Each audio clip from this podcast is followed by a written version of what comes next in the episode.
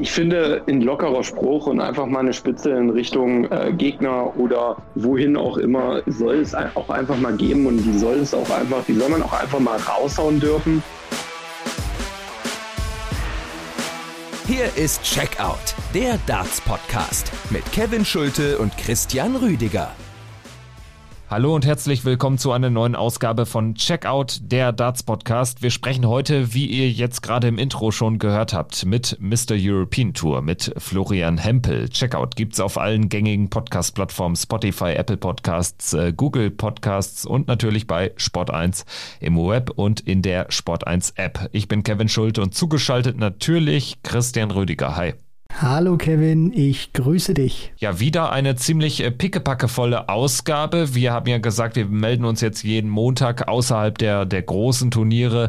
Machen wir definitiv trotzdem einmal die Woche eine neue Folge und jetzt geht es ja heute direkt los mit der Super Series 6, einem äh, Pro Tour Block, drei Turniere an der Zahl in Barnsley und darüber unter anderem sprechen wir heute eben mit Florian Hempel, der als einer von fünf Deutschen in Barnsley mit am Start ist. Vorab gibt's aber noch einen kurzen Überblick über all das, was sich im PDC Turnierkalender verändert hat. Da gab's ja ein paar Ankündigungen dann würde ich sagen, machen wir vielleicht auch noch einen finalen Haken hinter das World Matchplay im Interview mit Florian Hempel. Wir haben ihn auch gefragt, wie er das Ganze so äh, beobachtet hat als äh, ja nicht Teilnehmer, sondern als äh, jemand, der trotzdem mit den ganz großen Jungs oder gegen die ganz großen Jungs schon agiert hat und äh, wie blickt er auf das Matchplay? Auch das werden wir besprechen. Und ich würde sagen, wir äh, gehen aber erstmal in die Folge rein mit eben diesen aktuellen News aus der Welt der PDC und das betrifft vor allen Dingen den Turnierkalender. Der wurde nochmal leicht angepasst, Christian. Eigentlich waren ja nur zwei Events in dieser Woche geplant. Jetzt gibt's noch ein drittes anstelle von zwei geplanten European Tour Qualifier Events, die es einfach nicht mehr braucht. Ja, definitiv. Also da hat man die rausradiert und hat sich dann dazu entschlossen, nochmal ein Proto-Event mehr mit reinzunehmen. Ich finde, das ist auch wirklich gut, dass man da jetzt äh, diesen Dreierblock dann jetzt auch hat, der eben jetzt ultimativ vor der Tür steht. Ich glaube, da werden sich jetzt auch die Tourcard-Holder freuen, dass es statt zwei Tagen in äh, Barnsley dann eben jetzt drei Tage sind, die sie dort verbringen können. Von daher, ich glaube, das wird jetzt auch persönlich für die Spieler nicht so einen ganz großen Unterschied machen. Natürlich für ein einige wie ein Raymond van Barneveld zum Beispiel, für den die ersten drei European Tour Qualifier natürlich eine Katastrophe waren, der hätte sicherlich ganz gerne noch vier und fünf gespielt, um sich dann noch in diesem Jahr auf der European Tour blicken zu lassen. So wird das wahrscheinlich erst ins nächste Jahr dann äh, greifen müssen, dass Barney dann mal wieder auf der European Tour zu sehen sein wird. Deswegen äh, für die einen sicherlich nicht ganz so schlimm, die anderen hätten ganz gerne noch einen gespielt, um sich vielleicht zu qualifizieren. Aber alles in allem, ich glaube, das wird jetzt nicht den Braten fett machen. Außerdem wurde für den 9. August, das ist nächste Woche Montag, ein UK Associate Qualifier abgesagt. Äh, Christian, äh, was lernen wir daraus? Selbst ein drittes European Tour Event in diesem Jahr ist fraglich. Event 4 und 5 können wir uns ohnehin abschminken. Also ich will jetzt nicht zu viel vorgreifen auf unser Interview, äh, das wir jetzt vorab geführt haben mit Florian Hempel ähm, am ähm, frühen Abend nach seiner Ankunft in Barnsley. Darum geht's natürlich auch im Interview aber vielleicht erstmal deine Meinung noch äh, dazu. Die würde mich interessieren. Wie siehst du das? Also wahrscheinlich äh, wird es dann wieder eine sehr reduzierte European Tour in diesem Jahr und dann müssen wir uns auch die Frage stellen, kann man eine European Championship spielen nur auf Qualifikationsbasis von im schlimmsten Fall zwei Turnieren? Ähm, ja, also das, das könnte man natürlich schon. Die Frage ist, äh, was das dann für ein Echo auslösen würde. Also ich persönlich würde es sehr grenzwertig finden, wenn man dann wirklich mit zwei European Tour Events praktisch das Starterfeld für die European Darts Championship ermittelt, weil zwei Turniere, ganz ehrlich, die haben jetzt nicht wirklich so, so eine große Aussagekraft. Die European Tour hat natürlich davon auch immer gelebt, viele Events zu haben, natürlich auch viele in Deutschland, aber dann auch ein bisschen dann verteilt. Gibraltar Gibraltar war dran, man ist dann natürlich auch nach, nach Tschechien unter anderem gegangen, nur um das jetzt mal so, so ein bisschen, äh, in den Niederlanden hat man ja auch gespielt, deswegen zwei Turniere. Ja, puh, also da äh, sollte man wirklich schon mal gucken, dass man zumindest noch ein drittes auf die Beine stellt.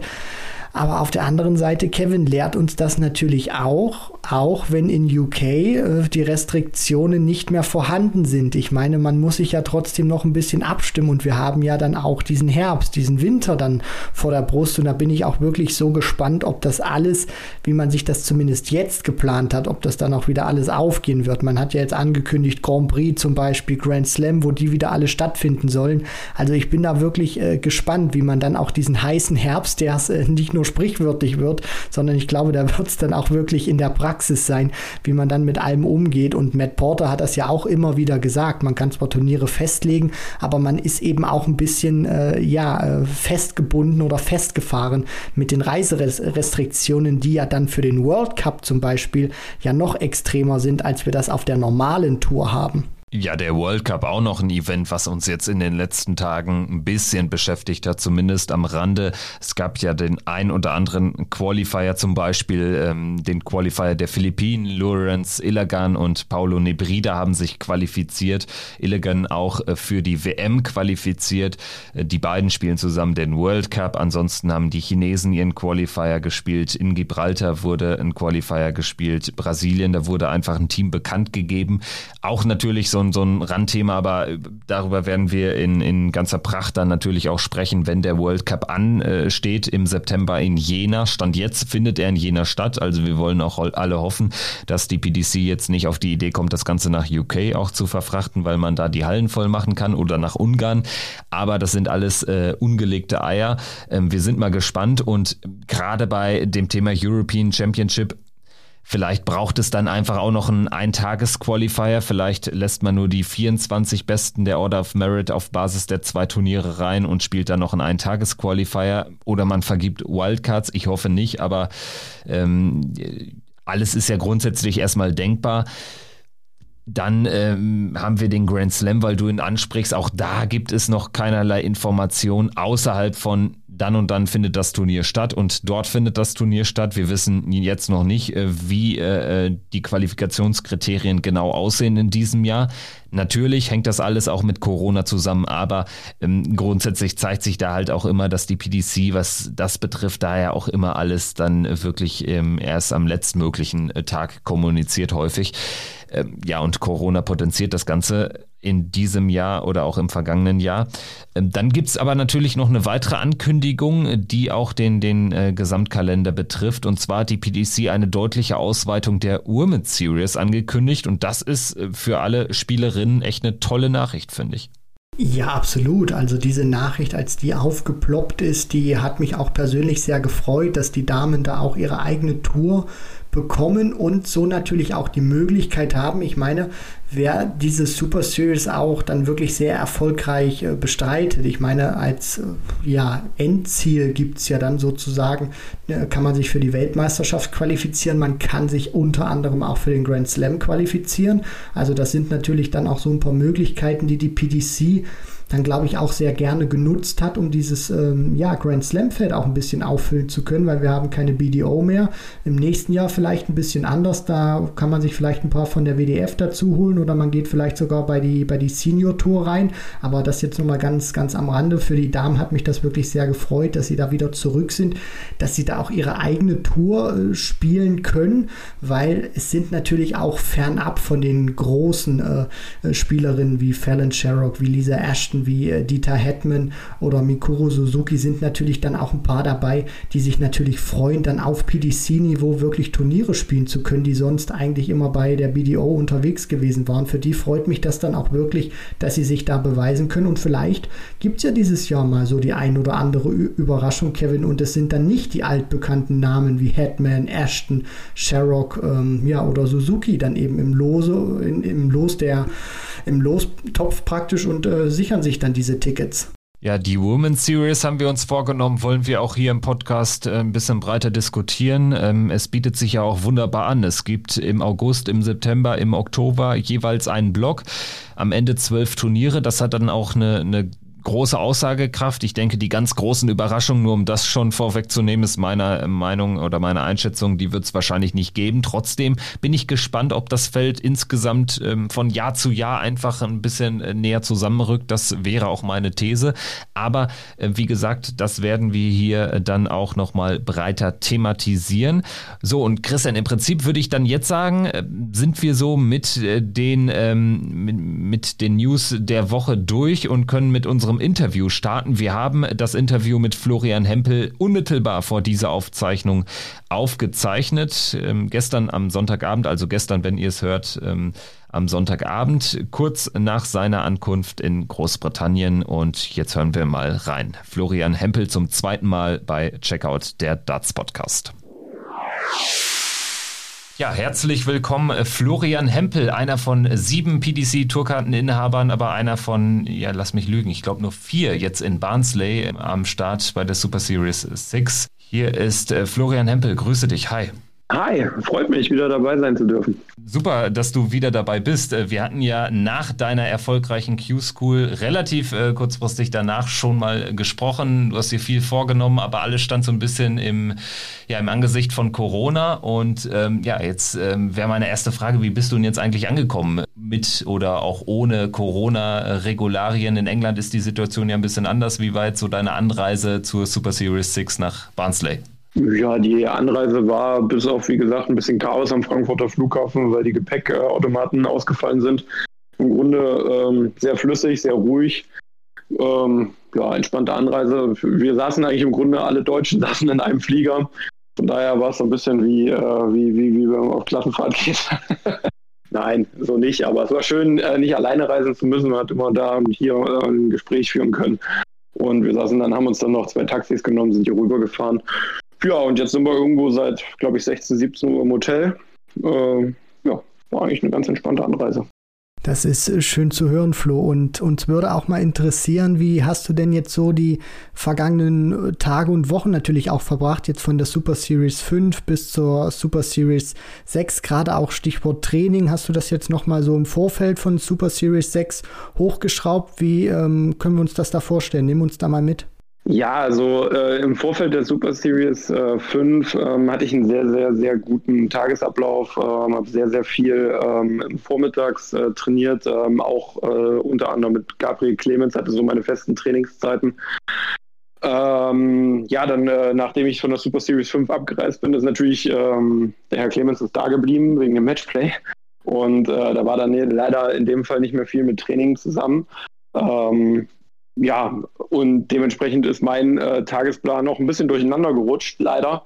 Aber ich habe trotzdem sehr viel trainiert ähm, und ja, habe auch die Zeit äh, natürlich äh, privat genutzt und auch für äh, diverse Projekte links und rechts. Ich war ähm, in Bad Salzuflen bei einer Exhibition und bei diversen Workshops und ähm, ja, habe äh, auch noch das ein oder andere Turnier spielen können.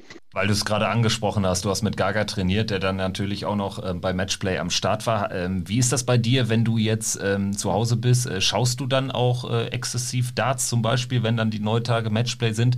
Schaust du dann viel im Fernsehen oder geht das dann eher so nebenbei ähm, oder schaust du es auch gar nicht? Wie ist das bei dir? Ich muss gestehen, ich habe nicht ein einziges Spiel von Matchplay live gesehen. ähm, wenn man so den ganzen Tag von früh bis abends irgendwie mit Darts zu tun hat, äh, selber mit Training und links und rechts noch so Dinge äh, macht wie äh, ja, Turniervorbereitung, ähm, ja, den YouTube-Channel mit Data Rossa, ähm, ja, die Workshops vorbereitet, dann ist man abends einfach froh, auf der Couch zu sitzen und vielleicht mal nicht über Daten nachdenken zu müssen und dann läuft vielleicht im Fernsehen auch was anderes. Ähm, als das Matchplay. Natürlich habe ich mir die Ergebnisse angeguckt und man kriegt natürlich die Highlights mit allein schon durch die äh, sozialen Medien. Ähm, ja, aber live geschaut habe ich mir tatsächlich, äh, live angeschaut habe ich mir tatsächlich nicht ein einziges Spiel. Da wandelst du tatsächlich so ein bisschen auf den Spuren von Phil Taylor, weil der hat uns auch mal erzählt, dass er einer ist, der eigentlich gar nicht viel schaut, außer es sind wirklich mal so richtige Kracherpartien, die ihn interessieren. Wenn er jetzt mal denkt, Michael van Gerven könnte jetzt in dem Spiel richtig verlieren, das hat er uns äh, auch mal so erzählt. Also so Partien von van Gerven, wenn er mal denkt, okay, jetzt kriegt er vielleicht die Hucke voll, die interessieren ihn schon, aber ansonsten ist er auch äh, recht wenig mit, mit Darts und ähm, da ich jetzt gerade Phil Taylor ähm, erwähnt habe, Stichwort natürlich auch World Matchplay, Phil Taylor Trophy, die hat sich ja einer geholt, der sehr viel Respekt vor ihm hat, Peter Wright. Ähm, wenn wir uns mal dieses Turnier auch anschauen, auch von den Statistiken, wie, wie, wie sehr hat dich das beeindruckt, Flo? Du hast zwar jetzt nicht jedes Spiel live gesehen, hast du gesagt, oder kein einziges, aber du hast natürlich schon mitbekommen, was Peter Wright da ans Board gebrannt hat. Ja, unfassbar. Also, was, also die, die Leistung, die er da gebracht hat, die, ähm, ja, die, die ist wirklich einfach, die, die kann man auch wirklich nicht wirklich, oder die kann ich persönlich nicht in Worte fassen, weil die unfassbar stark ist über so viele Tage und so viele Lags innerhalb eines Spiels, ähm, so eine Dominanz auszustrahlen, ähm, das war schon beeindruckend. Aber was ich noch viel beeindruckender fand, war ähm, die Ansage von ihm am dritten Tag der Super Series zu sagen, ich gewinne morgen das Turnier, also den vierten Tag der Super Series und ich gewinne das Matchplay. Und das genau so eiskalt durchzuziehen, ähm, das ist eine mentale Stärke, die da ähm, in dem Kerl aktuell vorherrscht. Das, also das finde ich so beeindruckend. Vor allem, weil man merkt ja immer wieder das Niveau, ähm, die Dichte. Es ist nicht mehr so, dass es nur noch die Top 10 gibt. Es gibt jetzt die Top 100 und noch darüber hinaus, wo jeder jeden schlagen kann. Und dann mit wirklich das wirklich vorherzusagen, unfassbar. Bevor wir vielleicht jetzt ganz konkret auch auf, auf äh, deine bisherigen PDC-Leistungen zu sprechen kommen, da gab es ja auch eine tolle Woche oder ein, äh, ein, toller Tag zum Beispiel mit der Qualifikation für drei European Tour Events. Noch eine Frage zum World Matchplay, indirekt zumindest. Ähm, es gab ja so äh, ziemlich viele Sticheleien zwischen den Topspielern. Also Peter Wright, du hast es auch schon angesprochen, sehr selbstbewusst, hat quasi seinen Turniersieg bei der Super Series 5 äh, bei diesem letzten Turnier angekündigt und natürlich auch den Matchplay-Sieg schon angekündigt angekündigt. Ähm, dann gibt es einen äh, Michael van Gerven, der auch immer eine große Klappe hat. Gervin Price sowieso. Ähm, wie blickst du da drauf? Äh, schaut man sich da was von ab? Äh, wie bewertest du das Ganze? Ähm, ich meine, du willst ja vielleicht auch mal ein großer werden. Ähm, wie schaust du da drauf, auf diese Mindgames, sag ich mal? Ja, ich glaube, dass, dass diese Mindgames ähm, in, in, in den Niederlanden oder auch hier auf der Insel nochmal anders gewertet werden und anders gespielt werden, als wir sie vielleicht aus Deutschland äh, kennen. Hier ist das wirklich eine Stichelei, wo die Leute sich einfach so ein bisschen anstacheln und ähm, in, ich will es nicht böse meinen, aber ähm, in unserer Kultur wird das dann doch ganz, ganz schnell als arrogant, überheblich, großkotzig ähm, gewertet. Ähm, man kriegt nicht nur medial, sondern auch äh, mittlerweile über Social Media wirklich auf den Deckel dafür, vor allem wenn man im Nachhinein keine Leistung bringt. Das kommt ja auch noch hin, da hinzu. Ähm, und das wird hier nochmal irgendwie anders gelebt. Aber ganz ehrlich, die Jungs, äh, die drei genannten Spieler, das ist Nummer eins, Nummer zwei und Nummer drei der Welt, was wollen sie sagen? Ja, ich guck mal, vielleicht zweite Runde. Also, äh, was sollen sie sagen, wenn sie gefragt werden, was, was, was hoffst du dir beim Matchplay? Äh, wenn ich Nummer eins, zwei oder Nummer drei der Welt äh, bin, dann würde ich halt sagen, ja, okay, äh, ich fahre dahin, um das Turnier zu gewinnen. Das machen aber auch äh, unter anderem die 29 anderen auch. Die fahren auch nicht hin und sagen, ich guck mal, wie weit es geht. Nein, die fahren zum Turnier und wollen das Turnier am Ende des Tages gewinnen. Das will, wollen auch bei jeder Players Championship die 128 Spieler, die dort anreisen. Ist das jetzt vielleicht auch was, Flo, wo, wo du sagst, das kann man sich auch ein bisschen abschauen, so diese, diese Art und Weise, wie sie diese Kopfspielchen machen? Oder würdest du da eher sagen, hm, gerade in Deutschland ein bisschen vielleicht auf die Bremse treten, weil hier in dieser Kultur, du hast es schon angesprochen, Facebook, Twitter, da kriegt man ja, die deutschen Spieler erfahren das ja oft, gerade Max Hopp, kriegt man ja dann sehr häufig auch oft eine ziemlich grobe Kelle vom bunten Teller, so ein bisschen auch wirklich mitgegeben. Ähm, ich finde, ein lockerer Spruch und einfach mal eine Spitze in Richtung äh, Gegner oder wohin auch immer, soll es auch einfach mal geben und die soll es auch einfach, die soll man auch einfach mal raushauen dürfen, ähm, die auch vielleicht unterm Strich vielleicht nicht von jedem immer hundertprozentig ernst gemeint ist. Äh, und da sollte man einfach nicht immer alles so auf die Waagschale werfen, ist meine Meinung. Ähm, wenn ich, wenn ich irgendwo sitze und in einem lockeren Gespräch bin und ähm, ja, lass dann einfach mal einen blöden Spruch raus, der kann natürlich irgendwie überheblich oder arrogant wirken, natürlich. Aber der ist dann halt einfach spaßig gemeint. Und ich meine, wenn ich ans Board gehe und ich kriege dann nach 6-0, 10-0, 12-0 auf den Sack, ja mein Gott, dann habe ich halt schlecht gespielt oder der Gegner hat sich angestachelt gefühlt und äh, wollte mir zeigen, hey, pass auf, Kumpel, äh, mit mir nicht nochmal so ein Spruch. Aber das gehört halt auch einfach dazu. Das ist Sport, das sind Emotionen. Ähm, ja, und Ja, sich selber zurücknehmen. Natürlich. Man, äh, man, man, man passt schon auf. Man kriegt das natürlich mit. Gerade Max, was, was, was der Kerl, der arme Kerl da wirklich äh, zu spüren bekommt. Ähm, ich musste auch mal eine Lanze brechen. Der Kerl ist 24, glaube ich. Ähm, seit, glaube ich, jetzt achtmal, siebenmal bei der WM dabei gewesen. So lange die deutsche Nummer eins. Ähm, mittlerweile die Nummer zwei in Deutschland und spielt einen so geilen Dart. Und wenn der Kerl mal keine 100 im Average spielt, ist, ist, ist Polen offen bei uns. Also ähm, wo kommen wir denn dahin? Ähm, tut mir leid. Ähm, ja, sicherlich hat er mal gesagt, er wird Weltmeister. Ja, das ist, da ist er, also ganz ehrlich, da ist nur einer in Deutschland vor ihm einen Schritt näher dran und das Gabriel Clemens, weil er eine Order of Merit vor ihm steht. Ja. So, und alle anderen sollten vielleicht mal gucken, dass sie dahin kommen, äh, wo Max schon überall war. Ja, du sprichst das Alter an. Das ist natürlich auch wichtig zu erwähnen, immer wieder. Ähm, sicherlich wird es dem einen auch irgendwie aus den Ohren raushängen, aber man kann es ja nicht oft genug betonen. Im äh, Dartsport ähm, ist man mit 24 eben noch nicht im besten Alter, wie man das jetzt im Fußball wäre oder so. Oder ich meine, du kommst aus dem Handball, da kann man jetzt auch nicht mit, mit äh, 50 noch im Tor stehen, es sei, es sei denn, man heißt vielleicht Henning Fritz, aber äh, stimmt. Ne? Also grundsätzlich ist das ja, ist das ja immer wieder ein Faktor, der, der auch im Dartsport besonders ist. Es gibt noch ein paar andere Sportarten, aber grundsätzlich ähm, ist das ja ein Sport, den man unfassbar lange betreiben kann. Und das ist ja vielleicht auch das Schöne. Ne? Ja, es ist auch wunderschön. Also ich meine, ich bin jetzt äh, 31, ich habe mit dem Sport mit 27 angefangen und ähm, bin froh, dass ich in zwei Jahren noch nicht aufhören muss. also von daher alles gut. Wir sind darüber auch ziemlich froh, denn Flo, bist du bereit? Jetzt wollen wir ausführlich über dich sprechen. Na dann her damit. Alles klar.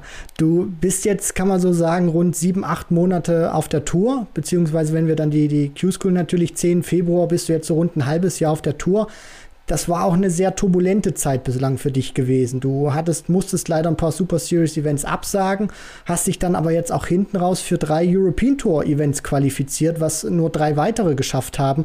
Wie würdest du jetzt so dein erstes halbes Jahr oder deine ersten Monate auf der PDC Tour beschreiben?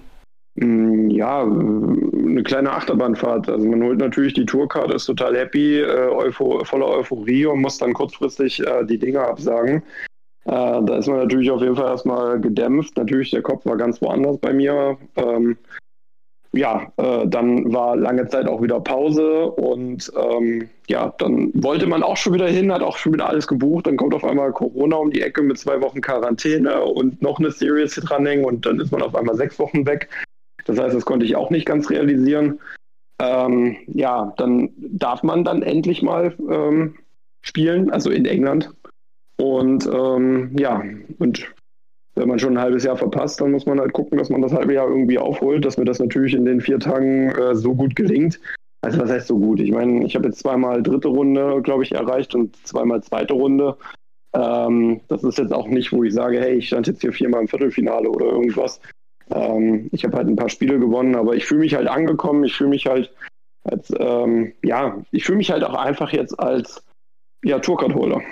Ja, und ich meine, völlig zu Recht äh, kannst du aber ja auch äh, positiv draufschauen, gerade auf diese eine Woche, die du da ansprichst, weil ich sag mal, als Rookie ist es ja immer besonders schwer, dann auch anzukommen. Du hast selbst vor ein paar Monaten, als wir dich hier im Podcast schon zu Gast hatten, gesagt, es wird für dich auch wichtig sein, Eindrücke zu sammeln. Nimm uns jetzt vielleicht mal mit, wie waren denn deine ersten Eindrücke auf der Pro Tour, speziell jetzt erste Super Series in UK? Du hast jetzt gerade schon mal ein bisschen angerissen, aber wenn man jetzt ähm, nochmal äh, spezifischer ähm, da zurückblickt, ähm, kommst du in die Halle, plötzlich sind da Price, Wright, Van Gerven spielen sich da warm und spielen vielleicht neben dir an Bord. Was geht einem da durch den Kopf? Das kann ich auch. Nein, Quatsch. Nein, äh, was, man, was einmal wirklich äh, vor Augen geführt wird, ist, die werfen am Practice Board auch mal eine 45. Das, ähm, und das, das nimmt man einfach wahr. Und ähm, da denke ich mir halt, okay, Kollege, das kann ich auch. Nein, äh, ganz ehrlich, wir, wir müssen, ähm, es, ist, es ist halt so, man muss einfach auch das abschalten. Also klar ist es was anderes, wenn auf einmal der Kollege mit dem grünen Hemd an dir vorbeiläuft und nicht äh, auf dem Fernseher an dir vorbeiläuft. Ähm, aber das sind alles nur Menschen wie du und ich, die sind unfassbar erfolgreich in diesem Sport. Das sind ähm, ja, das sind einfach, die sind so erfahren, die Jungs, die sind die, natürlich hinterlassen die irgendwie Eindruck, aber man muss das irgendwie so schnell wie möglich ab, ab, abschütteln, dieses Gefühl. Und das habe ich versucht. Und ähm, ganz ehrlich, als ich meine Auslösung am ersten Tag gesehen habe mit Steve Beaton, wo man auch sagt, ey, so eine Ikone in diesem Sport, ne? Aber man muss dann auch einfach sagen, ey, ich gehe jetzt ans Board, ich will das gewinnen. Und dann habe ich mir auch gedacht, okay, das ist halt jetzt auch mal eine Losung, die nicht äh, José de Sousa heißt. Ähm, das muss man jetzt halt auch einfach mal versuchen mitzunehmen in dem Moment. Ja, und dann, ähm, ja, habe ich gewonnen. Du bist ja jetzt auch, weil du das schon mal ansprichst, so dann auch Stichwort Auslosung, wo du dich dann ähm, ja auch in die Runden danach gespielt hast. Ich glaube, äh, zweimal bist du an Price sogar schon gescheitert und einmal an Johnny Clayton. Also die Waliser, gerade die großen Waliser, haben es dir auch angetan. Also das war vielleicht so eine Art kleines Kryptonit bislang für dich gewesen. Aber mich würde da auch mal interessieren, was, was geht da einem wirklich jetzt durch, durch den Kopf, wenn du dann da wirklich stehst. Ich glaube, einmal dritte Runde war es sogar gewesen gegen Price. Du spielst dann gegen den aktuellen Weltmeister eigentlich in deiner eigenen Kabine mit dem. Wie, wie ist da so dieses, dieses Gefühl? Ähm, ja, es war, also ich glaube, ich hatte ja Price direkt am ersten Tag, dann in der zweiten oder dritten Runde, ich weiß es gar nicht, ich kann es gar nicht mehr ganz genau sagen, was ich wann, wen, in welcher Runde hatte. Ähm, da hatte ich ja, glaube ich, da weiß ich auf jeden Fall 6-2 verloren. Da hatte ich auch nicht 100, nie das Gefühl, dass ich sage, ich habe jetzt eine Chance, hier das Spiel zu gewinnen. Manchmal hat man dieses Gefühl einfach. Ähm, und als ich gegen Johnny Clayton gespielt habe, ähm, ich, ich spiele, glaube ich, am Ende 99er Average und Johnny Clayton 105. Ähm, ich meine, da liegen sechs Punkte im Average dazwischen. Aber ich stand ganz, ganz selten mal hinter jemandem am Board und wusste, egal was ich jetzt werfe, ich verliere. ähm, man, man wirft selber 140, 140 und weiß, okay, das reicht hier noch nicht mal, dass ich aufs Doppel werfen kann das war ein ganz, ganz eigenartiges Gefühl. Ich hatte nie das Gefühl, irgendwie schlecht zu spielen. Aber ich hatte immer das Gefühl, das wird hier nicht reichen. Das war so krass, was dieser Johnny Clayton da für eine Ausstrahlung in dem Moment hatte. Dieses, diese Aura, die der um sich getragen hat, was der natürlich auch gespielt hat. Ich glaube 110, 130 und 105 waren seine ersten drei Finishes. Ähm, dann durfte ich einmal auf Doppel werfen und das mache ich. Dann durfte ich ein zweites Mal 130er Finish rausnehmen, was ich natürlich nicht mache. Und danach habe ich kein Doppel mehr gesehen, aber ich stand zumindest immer drauf. Und das Ganze nach 12 bis 15 Darts. Äh, ja, das äh, war also wirklich selten so machtlos in dem Spiel gefühlt. Und äh, am letzten Tag gegen Gavin Price, ähm, ja, liege ich 3-1 zurück, mache das 3-3 und verpasse dann leider zwei Lecks das Doppel wenn ich die mache, ähm, dreht sich das Spiel vielleicht nochmal gesamt. Aber da muss ich sagen, da hätte ich tatsächlich die Chance gehabt auf den Sieg und da war ich selber schuld. Vielleicht abseits jetzt von diesen ersten sportlichen Eindrücken gegen die Top Guns oder generell von, de, von diesen Turnieren. Jetzt hast du schon erwähnt äh, oder schon äh, durchklingen lassen, dass äh, du natürlich auch da äh, mit der deutschen Crew dann gemeinsam reist und so und dass man da natürlich äh, mehr Kontakte hat ähm, untereinander, ist wahrscheinlich auch klar. Aber ähm, gibt es ansonsten so ein paar äh, Leute, wo du sagst, ja, das sind richtig korrekte Typen unter den 128? Die sind alle total korrekt. Also ich habe jetzt hier mit niemandem irgendwie ein Problem oder mit irgendjemandem irgendwie Beef oder irgendwas. Also bis jetzt äh, man, man, man, man respektiert sich, so wie es im Sport äh, sich gehört. Wir sind alles Kollegen, klar, wir sind Einzelsportler. Äh, was an Bord passiert, äh, ja, passiert an Bord und äh, bleibt äh, an Bord. Danach kann man sich halt hoffentlich die Hand geben, also ich auf jeden Fall mit allen. Und ähm, ja, dann ist alles gut. Also ich habe mit niemandem irgendwie ein Problem. Gar nicht. Und drei, mit denen du wahrscheinlich kein Problem hast, weil du es ja gerade angesprochen hast, Rob Cross, Keen Barry, Simon Whitlock, ja unter anderem äh, drei weitere, die sich genauso wie du für die äh, drei European Tour Events qualifiziert haben. Das war ja eine außergewöhnliche Leistung nach dieser vergangenen Super Series, dann da auch noch wirklich alle drei mitzunehmen. Ähm, kann man das so, Flo, als deinen ersten Durchbruch auf der PDC Tour bezeichnen? Was heißt Durchbruch? Also ähm, es war halt ein, es, ist, es war ein guter Tag. Also ich meine, ich hatte am Ende des Tages sieben Spiele, die konnte ich alle für mich entscheiden. Äh, es war ein extrem langer Tag. Hinten raus hat man auch einfach gemerkt, äh, wer hat noch die, äh, wer hat noch, noch, noch, noch mehr, mehr Saft im Tank, sage ich mal. Oder den meisten Saft im Tank. Also gerade das Spiel gegen, äh, gegen Doby im letzten Qualifier, ich glaube, da war uns beiden nicht mehr so ganz, äh, ganz, ganz, ganz bewusst, dass wir hier irgendwie äh, noch gute Dart spielen können eigentlich. Weil ich meine, äh, Chris Dobby spielt, glaube ich, 80 und nicht 81, dass wir das beide besser können. Das hat Chris, glaube ich, am zweiten Tag des Super Series äh, eindrucksvoll bewiesen. Da hat man wirklich einfach gemerkt, okay, hier ist bei allen eigentlich schon fast die Luft raus. Ähm, da hat dann nur noch Wille und äh, ja, eigentlich Wille entschieden. Ne? Äh, ja, aber was heißt Durchbruch? Ich meine, ja, ich bin halt da, um Spiele zu gewinnen. Und äh, wenn sich die Chance bietet, dann versuche ich natürlich irgendwie einen Fuß in die Tür zu bekommen. Und das ist mir an dem Tag ganz gut gelungen. Ja, und damit bist du jetzt auch äh, im Ranking ähm, ja angekommen, äh, würde ich sagen. Gerade wenn man jetzt äh, schaut, European Darts Championship, da wissen wir jetzt alle noch nichts äh, Konkretes, äh, ähm, ob die unter denselben Voraussetzungen stattfindet wie im, in den letzten Jahren, sprich die 32 Besten in der European Tour Order of Merit. Jetzt wissen wir auch noch nicht, wie viele European Tour Events es final geben wird, aber grundsätzlich bist du da erstmal in einer sehr guten Ausgangsposition, weil man tatsächlich davon ausgehen muss, mehr als, also maximal wird es drei Turniere geben.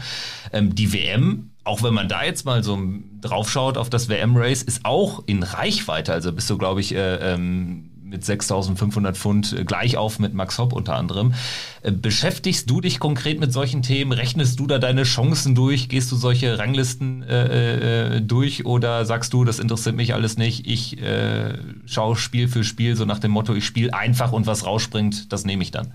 Wie ist das bei dir? Ja, also ich, ich, ich schaue tatsächlich einfach und, und gucke, was am Ende des Jahres rauskommt. Also ich habe viel zu viel verpasst, um dieses Jahr irgendwie Anspruch, also was heißt Anspruch, um zu sagen, hey, pass auf, äh, ich muss das und das und kann das und das und hätte, hätte Fahrradkette, das ist sowieso nicht mein Ding.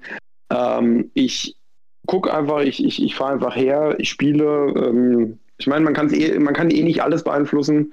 Kann jetzt natürlich auch wieder drei Tage heißen, erste Runde Rosé de Sousa. Ne? Klar, kann man natürlich auch dreimal gewinnen ähm, ich ich gucke einfach. Ich, ich, will, ich will einfach spielen. Ganz ehrlich, ich will spielen ähm, und will Spaß haben. Und äh, wenn es am Ende für die WM reicht, wenn es für die European Darts Championship reichen sollte, falls die stattfindet und falls es für irgendwelche anderen äh, Turniere reichen sollte, dann freue ich mich, dann fahre ich da hin und äh, spiele auch da. Und ähm, ja, dann schaue ich einfach.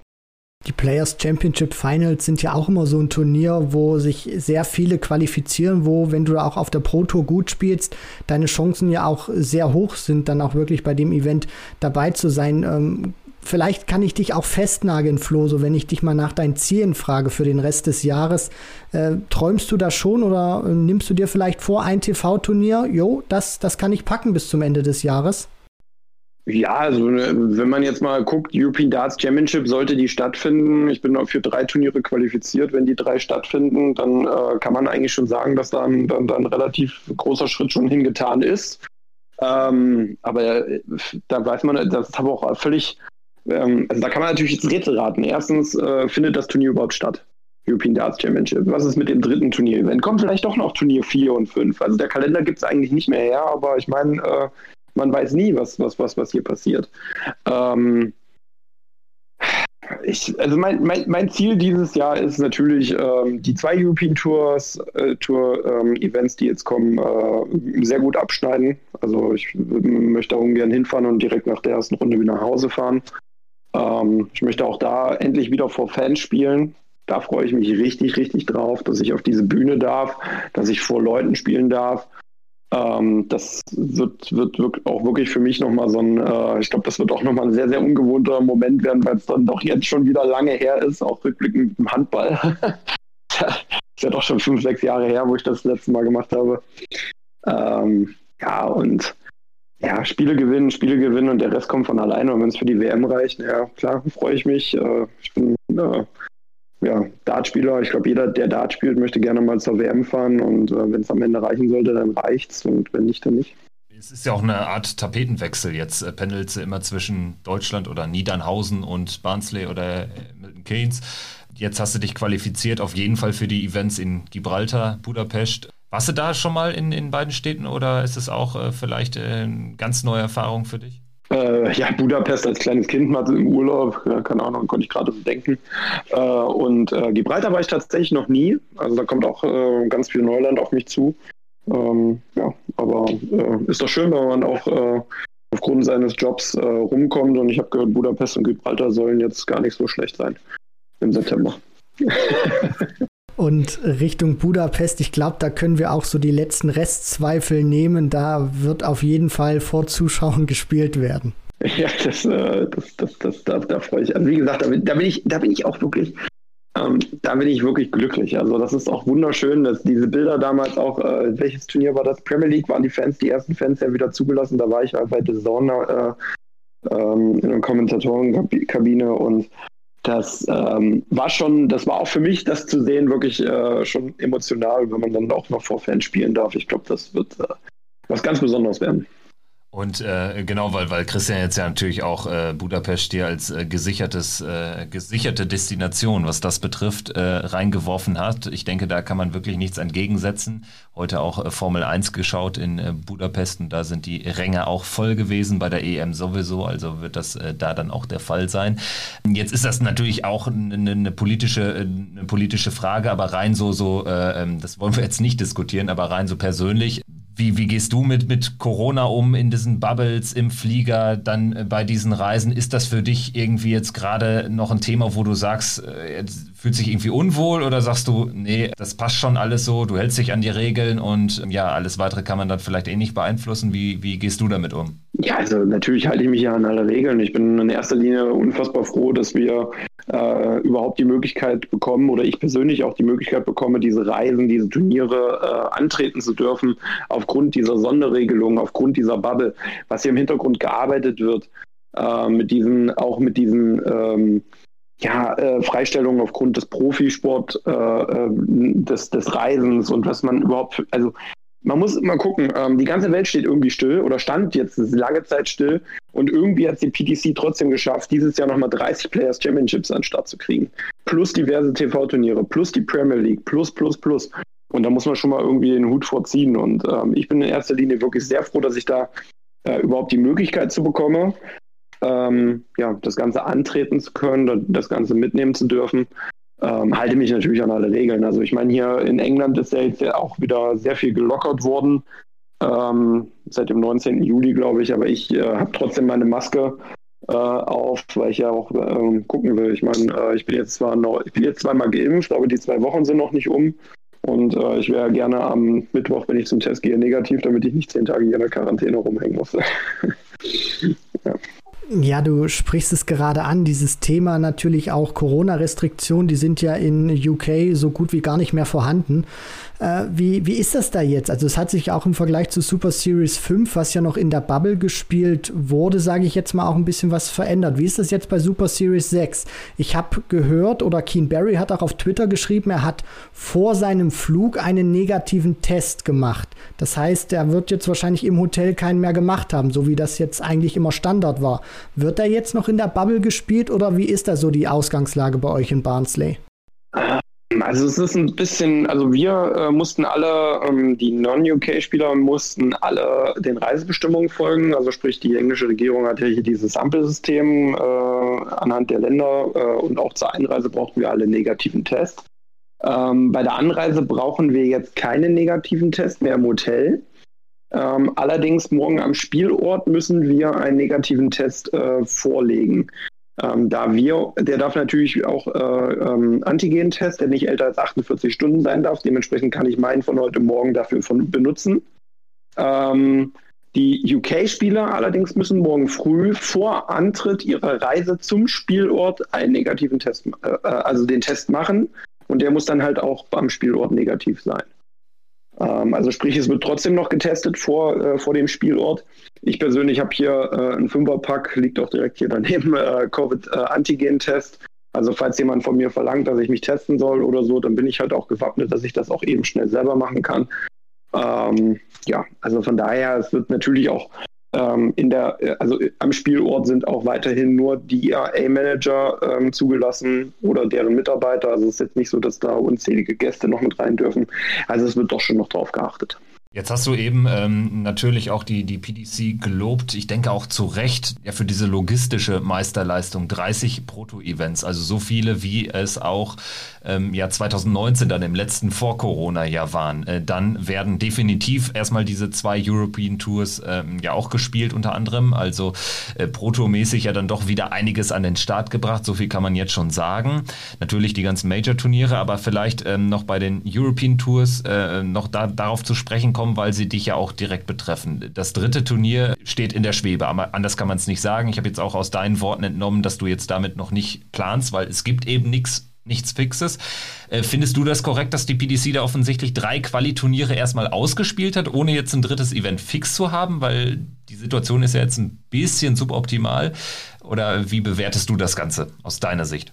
Ähm, ja, also die Situation, natürlich ist sie suboptimal. Man spielt einen Qualifier und weiß gar nicht, wann und wohin es geht. Aber ähm, gut, ähm, äh, ich meine, ich kann aus meiner ähm, Warte jetzt nur sagen, ich bin qualifiziert und wenn ein Event stattfindet, dann wird das schon an einem freien Datum passieren, wo nicht unbedingt eine Players Championship liegt. Also von daher werde ich Zeit haben und fliegen können. und äh, wenn ich jetzt nicht qualifiziert wäre, würde es mich gar nicht bewegen, weil ich ja nicht qualifiziert bin.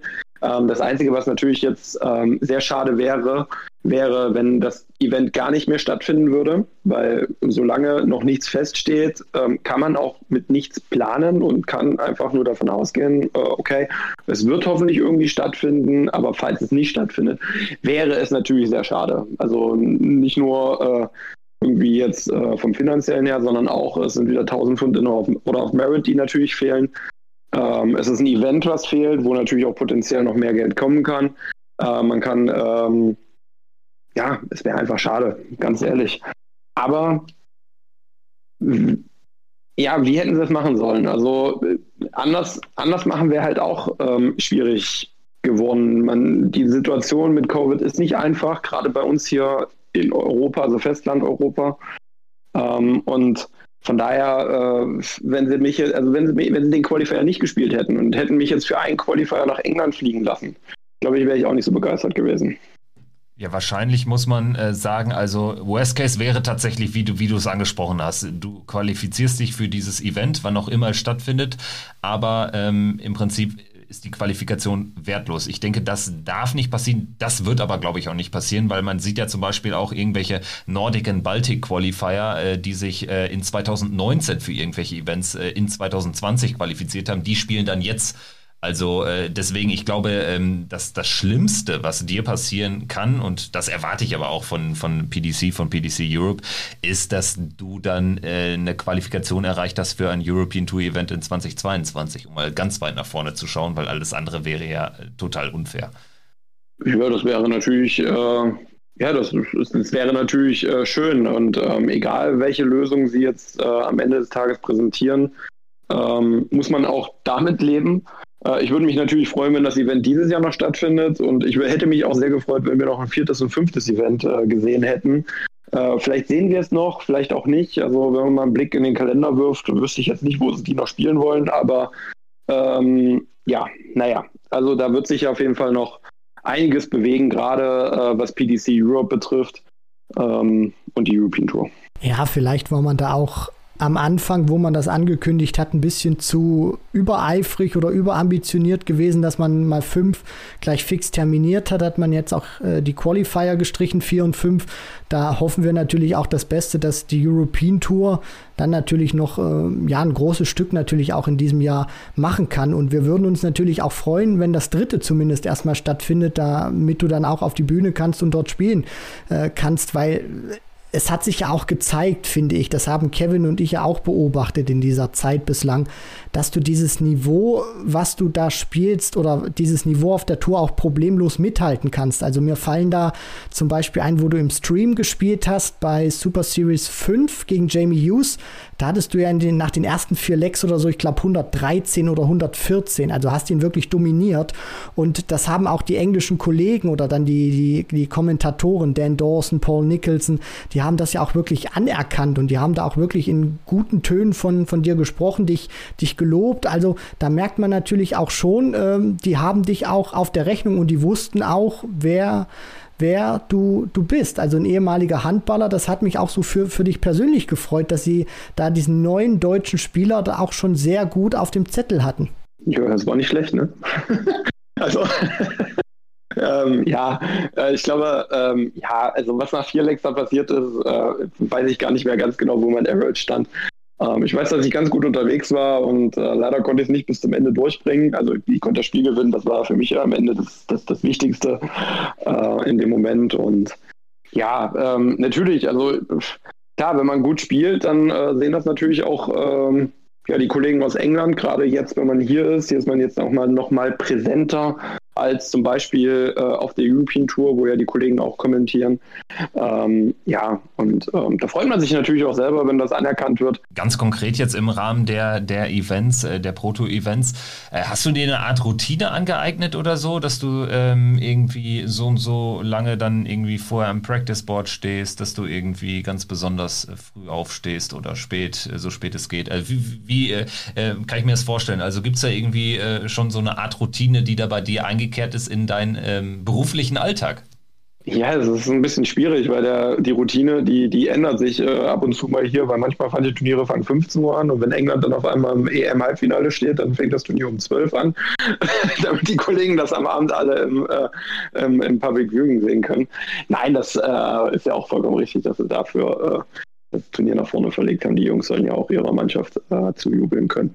Nein, also äh, klar, ich äh, stehe morgens auf, äh, versuche eigentlich äh, ja, relativ fix äh, eine halbe Stunde am Practice Board zu stehen, direkt nach dem Aufstehen einfach den Arm ein bisschen locker bewegen, ein bisschen, ein bisschen ein paar Darts werfen, ähm, dann ja, duschen, frühstücken, dann wieder ans Practice Board und dann fahre ich in etwa ungefähr zwei Stunden, bevor das Turnier losgeht, fahre ich in die Halle. Ähm, das reicht mir äh, vor Ort äh, ein bisschen ja, anzukommen, sage ich mal. Wir haben ja meistens einen deutschen Tisch, äh, wo wir dann alle zusammensitzen. Und ähm, da ist ja auch immer Bewegung drin. Ne? Die einen gehen mal raus, die anderen gehen ans Practice Board und, und, und. Ähm, ja, und dann äh, pendel ich so ein bisschen zwischen äh, ja, Tisch und Practice Board. Ähm, habe dann eigentlich auch schon die Auslosung im Kopf, weiß dann auch, ob ich das erste oder vierte Spiel habe. Ja, und dann versucht man die Zeit so ein bisschen zu überbrücken, äh, indem man einfach, äh, ja, wie gesagt, den Arm locker hält, aber nicht zu overpacen. Ja, und wenn man ein gutes Gefühl hat am Practice Board, dann nimmt man sich vielleicht mal eine kleinere Pause und äh, bis, wenn das Gefühl nicht da ist, dann äh, steht man da halt eine Weile länger. Ja, du hattest ja damals bei uns am Anfang gesagt, für, für dich wird es darauf ankommen, erstmal Sachen wahrzunehmen, Eindrücke zu sammeln, zu lernen. Wie fällt da so dein, dein Fazit bislang aus? Mm, ja, das, äh, das ein Dart-Turnier ist äh, wie jedes andere auch, nur dass die Jungs ein bisschen besser sind. in, in, in, also, äh, was heißt ein bisschen besser? Also, dass da, dass da das, äh, also alle auf der Tour haben ihre Daseinsberechtigung. Ähm, ja, also ich glaube, unterm Strich, mein Fazit ist, da kann jeder verdammt gut Dart spielen. Ähm, und es sind aber auch alles nur Menschen. Und das merkt man einfach. Also im Prinzip kann man ja vielleicht auch bilanzieren, wenn ich das jetzt so, so entnehmen kann. Ähm, du hast jetzt irgendwie dein Spiel nicht umgestellt in keiner Art und Weise. Du hast jetzt irgendwie spielerisch nichts angepasst, nichts anpassen müssen, weil du einfach auch dann so selbstbewusst bist und dein Spiel spielst, egal gegen wen, oder? Ja, also mein Spiel angepasst, nein. Also ich, ich, ich werfe die Darts noch, äh, glaube ich, wie vor einem halben Jahr, würde ich behaupten. Also ich habe jetzt nicht irgendwie groß irgendwie jetzt versucht, mir irgendwas anzueignen, was andere machen äh, weder im, im, Spielsystem noch im Rhythmus noch irgendwo anders. Ähm, oder abseits des Boards überhaupt nicht. Da mache ich einfach mein Ding. Dafür bin ich auch einfach äh, zu, ähm, ja, also zu sehr ich. Also ich will halt auch ich sein. Und ich weiß am besten, was mir persönlich gut tut. Natürlich guckt man links und rechts und konnte, ja, vielleicht probiert man mal was, aber ähm, ja, die Zeit zum, des, des, des wirklichen Probierens ist halt hier jetzt auch schon wieder schon fast vorbei. Also das ist halt das Problem. Ähm, was, was, was ich natürlich bin, ich bin deutlich selbstbewusster in meinem Spiel geworden, das muss man sagen. Also äh, wo ich äh, vor einem Jahr oder vor anderthalb Jahren gerade in so wichtigen Partien in engen Phasen noch die sichereren äh, Wege gegangen bin, ähm, gehe ich jetzt einfach die Wege, die ich auch am Practice Board spiele, die ich auch in jedem anderen Spiel spiele. Also so zum Beispiel, ein Beispiel ist zum Beispiel die 72. Ähm, Rest ähm, kann man ja über Doppel 18, Doppel 18 spielen. Äh, muss man nicht, kann man aber. Und äh, in engen Situationen habe ich das vor einem Jahr oder anderthalb Jahren immer über die Triple 12 versucht, äh, bin dann auf 20 Tops rausgekommen, habe äh, Tops dann irgendwie nicht getroffen. Mittlerweile ist mir das völlig egal. Ich gehe immer auf Doppel 18, Doppel 18, zum Beispiel auch in der Situation äh, Jermaine Vatimena ähm, stehe ich bei 72 Rest im Decider. Äh, gehe auch auf Doppel 18, Doppel 18. Der erste fliegt drüber und ich hau dann da zwei und da drei trotzdem Doppel 18, Doppel 18 rein. Ähm, das sind einfach so Sachen, wo ich sage, okay, die hätte ich vielleicht vor einem Jahr noch anders gemacht. Äh, eine allerletzte Frage, weil es jetzt natürlich ganz aktuell ist. Wir nehmen auf hier am Sonntagabend und wollen dich jetzt auch äh, nicht um den, äh, um den wichtigen Schlaf bringen vor äh, dem ersten Turnier der Super Series 6. Aber ähm, jetzt haben wir hier drei Turniere. Äh, Montag, Dienstag, Mittwoch und äh, jedes Mal, ähm, ich sag mal, Klar, musst du ein Spiel gewinnen, um ins Geld zu kommen. Ähm, machst du dir da irgendeine Rechnung auf, dass du sagst, hier, ähm, wenn ich jetzt irgendwie ein, zwei Spiele gewinne, dann ist es zumindest ein Nullsummenspiel, dieser ganze Trip, Trip oder ähm, hast du da jetzt irgendwie auch finanziell, bist du da so sehr abgesichert, dass du dir um sowas gerade keine Gedanken machst im ersten Tourcard-Jahr? Nein, also ich mache, ich fahre jetzt nicht hier hin und sage, okay, ich muss zwei Spiele gewinnen, damit ich zur nächsten Tour nochmal hinfliegen kann. Also so ist es nicht. Dafür habe ich äh, Sponsoren im Rücken, die mich unterstützen. Äh, dafür bin ich finanziell gut aufgestellt, dass ich mir das hier alles äh, äh leisten kann und äh, bekomme halt auch die nötige Unterstützung dazu. Ähm, ich, klar, aber natürlich sagt man sich auch, äh, ja, okay, jetzt hat mich hier das und das und das, ja, jetzt hat man hier die und die Ausgaben und wenn man vielleicht zwei Spiele gewinnt, dann ist man schon bei einem gewissen Plus. solche Gedanken sind dann bestimmt mal im Hotel mal kurz da, wenn man einfach mal die Finanzen durchblickt, aber nicht im Spielort. Also ich fahre jetzt nicht hin und sage, äh, oh, jetzt, jetzt, jetzt, jetzt muss ich aber hier, damit äh, das Hotel bezahlt ist. Richtige also das, Einstellung. Das ja. Richtige Einstellung. Also das, das, ist es nicht, das ist es nicht, definitiv nicht. Also je mehr Spiele ich gewinne, umso natürlich äh, macht sich es auf dem Bankkonto bemerkbar, aber vor allem macht sich es erstmal in Order of Merit bemerkbar. Ähm, und äh, klar, wenn ich auch wenn ich sage, okay, äh, mal schauen, wofür es am Ende reicht, ähm, ja, muss ich trotzdem was einspielen, damit ich überhaupt gucken kann, äh, wofür es reichen könnte. Ja, Flo, dann wünschen wir dir auf jeden Fall alles, alles Gute. Äh, viel Erfolg für diese äh, Super Series 6 und äh, vor allen Dingen auch für die, für die weiteren Events. Du bist ja noch für das ein oder andere qualifiziert. Das sind wir jetzt hier ausführlich durchgegangen. Und ja, vielleicht, ich weiß nicht, was man noch so wünscht. Also äh, eine gute Nacht und eine machbare Auslosung vielleicht, ne? Ja, alles gut. Ist, äh, ja, Dankeschön. Also vielen Dank, dass ich bei euch sein durfte. Ähm, ja. Hat großen Spaß gemacht und gerne wieder. Also wenn definitiv. du. Äh, ja, sehr gerne. Du bist ja jetzt äh, definitiv noch eineinhalb Jahre auf der Tour und so wie wir dich jetzt kennengelernt haben, sind wir da auch optimistisch, dass daraus eine längere Zeit wird. Also scheint ja einiges ja. Äh, zu passen und deswegen ähm, ja weiter viel Erfolg und bis zum nächsten Mal. Danke dir. Dankeschön. Vielen Dank. Ja, liebe Hörerinnen und Hörer, das war Florian Hempel bei Checkout. Der Darts Podcast hat großen Spaß gemacht, mit ihm zu sprechen. Und ich würde sagen, Christian, da haben wir wirklich einen in Darts Deutschland, ja, von dem man sicherlich noch einiges erwarten kann. Und ich habe bei ihm echt ein gutes Gefühl, weil da auch vom Mindset einiges stimmt und wir alle wissen, dass äh, der Kopf im Darts ähm, ja essentiell ist der ist äh, verdammt wichtig, auch wenn das vielleicht so Außenstehende nicht immer ganz wahrnehmen wollen oder vielleicht nicht wahrnehmen können, aber die Spieler bestätigen das auch immer wieder. Der ist wirklich verdammt wichtig. Wenn du in der Birne nicht dabei bist, dann funktioniert das mit den Darts auch nicht. Und Stichwort dann natürlich auch äh, Flo Hempel. Mir gefällt sehr gut, diese Art und Weise, wie er auch äh, spricht, wie er Interviews gibt. Er zeigt auch wirklich mit einem guten Selbstbewusstsein, dass er an sich glaubt, dass er weiß, was er kann und das bringt er dann auch wirklich ans Board. Deswegen, ja, ich hoffe auch, dass diese zwei Jahre, die er sich da jetzt gesichert hat mit der Tourcard,